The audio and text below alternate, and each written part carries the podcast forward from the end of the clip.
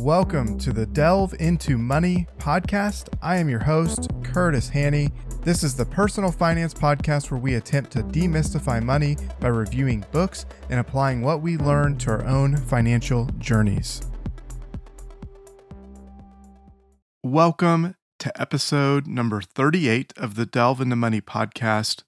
Today, we're going to discuss what part talent plays in success and how you can find areas where your talent could lead to outsized success. To discuss this, I want to step back and ask one simple question What is talent? Well, let's pull out the old dictionary. Let's see what it says. It just says natural aptitude or skill. So, does that help? Is that clarifying? maybe, maybe not, probably not. But I guess I should clarify. The real question is how can we tell what talent is and what is hard work? So, how can we identify what the difference is between someone who is successful because of talent and someone who is successful because of hard work? How can we differentiate what part of their success came from each of those? And I'm going to give you a little hint. I don't think we actually can, but we're going to dive into this. Uh, for sure, professional athletes are talented. We see all of these people playing our favorite games, whether that be football or basketball or golf is one of my favorite. And you you can see that there are a lot of talented people out there. But there are also a lot of talented people that just don't make it. The ones who don't find success. So, what is the difference between the one who finds success and the one who doesn't? Because a lot of times it's hard to see the difference between the two. It's absolutely an unanswerable question in reality, but something that James Clear addresses in chapter 18 of Atomic Habits. We do know that talent is based on what you're born with. James Clear says genes do not determine your destiny, they determine your areas of opportunity. I think this is an interesting way to look about it I wholeheartedly agree with the sentiment. I think in a lot of ways, this is why we see the difference between talented people that succeed and those that don't. You see, talent is the starting point, what we all begin with. But there are a million other factors that determine if you're successful or not. James talks about how your personality can actually impact you as well which I thought was an interesting line of thinking. He identified five traits that play into your talent. The first one being, are you open to experience? We're going to be more naturally curious, innovative, or we're going to be more naturally cautious and consistent. And so the ones that are curious and innovative are maybe the ones that are going to start the company that's going to do uh, some crazy thing. The second trait that he talks about is are you conscientious? Some people are going to be naturally organized uh, and, and efficient, others are going to be more easygoing, spontaneous. The third one is Are you an introvert or an extrovert? Pretty self explanatory. We know what those mean. Introverts being motivated internally, being needing to be by themselves to recharge, extroverts recharging based off being around other people. Number four are you agreeable or disagreeable? Some people are going to be more friendly and compassionate, while others are going to be more challenging and detached. And then the fifth one is what is your level of neuroticism? And neuroticism is when we look at the world as threatening and unsafe. So we see the things around us and we think naturally our mind goes to this level of anxiety, this level of threat. I think we all have a bit of this, but those who are highly neurotic are going to be overly anxious, overly sensitive to the things that are around them. And those that are uh, very low on that spectrum are going to be confident, calm, and stable. I think in some ways, I know I'm a calm person, but some of that calmness can actually come out of protecting myself, which would mean that I have a level level of neuroticism. So it's not a hundred percent like hard and fast rule, but these are just general attributes that go with these types of personality traits. Each of these traits is going to determine how you interact with the world. some can work in your favor and in your environment uh, they'll work naturally just without you know needing to change anything or do anything others are not going to work as well uh, and it's it's hard to know because sometimes it can literally just be the people you're around on a regular basis so someone could have completely opposite traits is going to respond a specific way to specific types of people but if say someone was very open to experience and they're around other people that were open to experience, they're going to have a lot of opportunity. But if you're cautious and consistent and you're around other cautious and consistent people, that's going to also end up being a positive for you as well.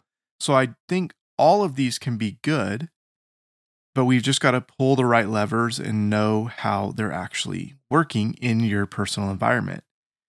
I also think all of these can be improved if we're struggling with a certain element of this and it's holding us back. That if we acknowledge and do some intentional work on it, that we can actually change these attributes around ourselves or allow them to display in ways that mask it from other people. And I don't think that that's always a negative thing to mask an internal trait that you've got uh, something that you default to because sometimes they can be self defeating. And so we want to mask them when they're going to be defeating us from completing our goals or our purpose or whatever we're striving towards. I had a friend that I worked with who was extremely smart, but he was a very black and white person.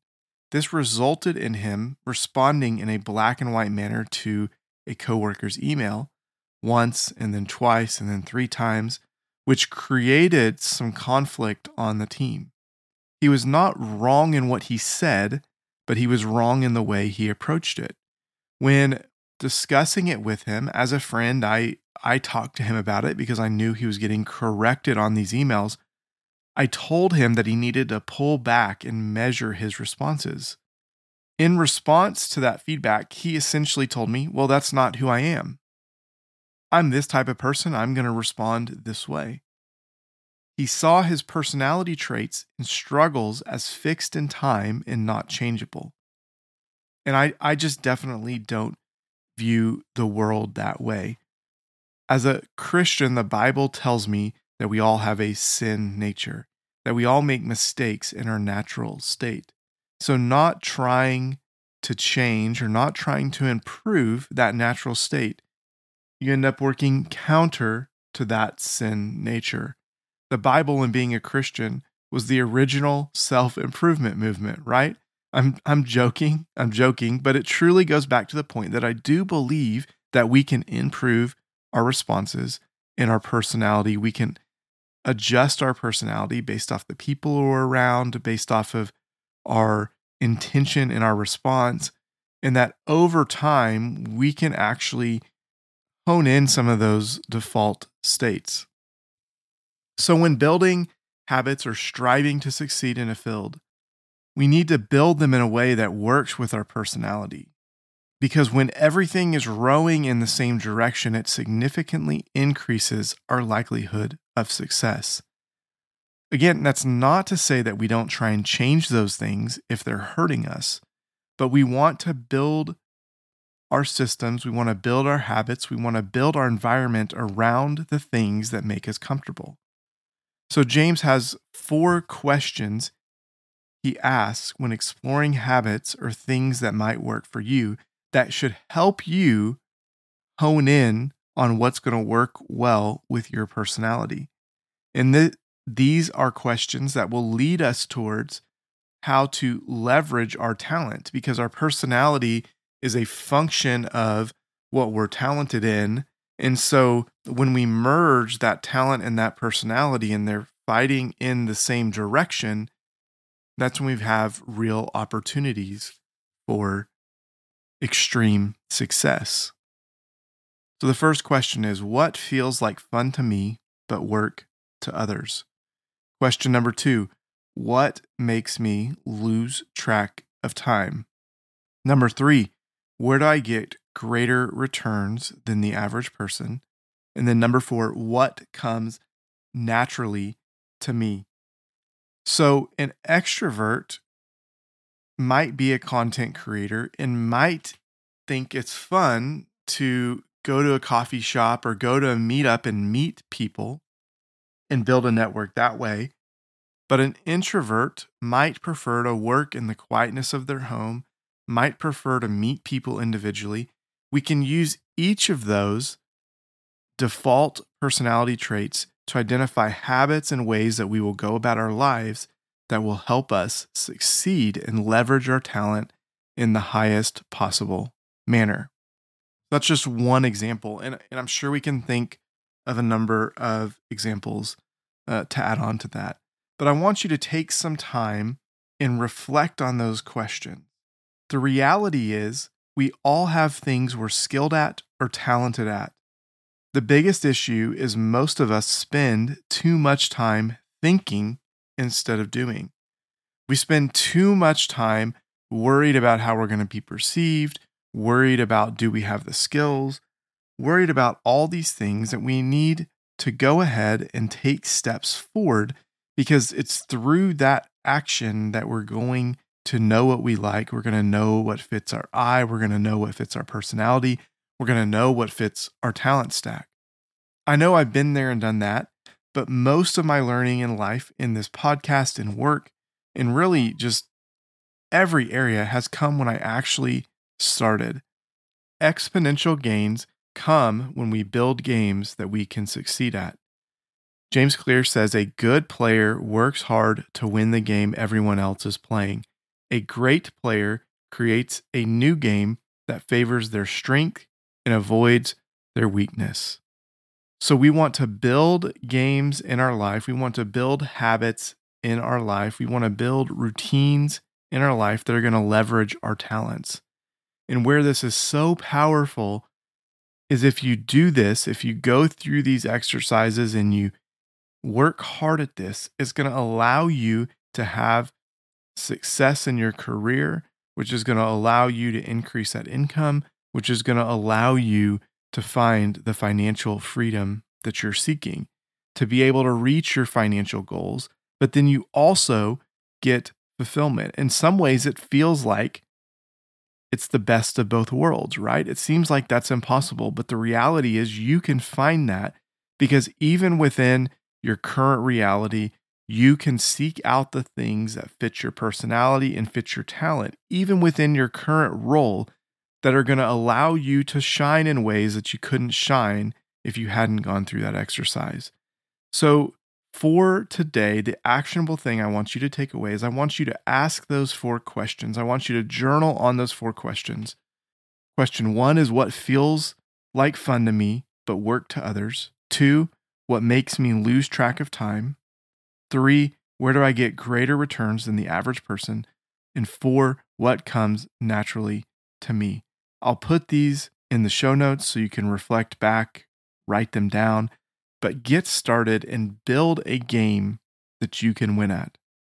Thank you so much for joining me today on this episode. I hope that this was an encouragement to you because I think all of us have areas that we have this outsized talent and outsized personality alignment. If you know someone that you think that of as well, I would encourage you to share it with them. Tell them what you think their talent and alignment is. Until next week, healthy financial decisions are intentional financial decisions. Intentional decisions this week lead to a healthy financial future. Start today. See you next week.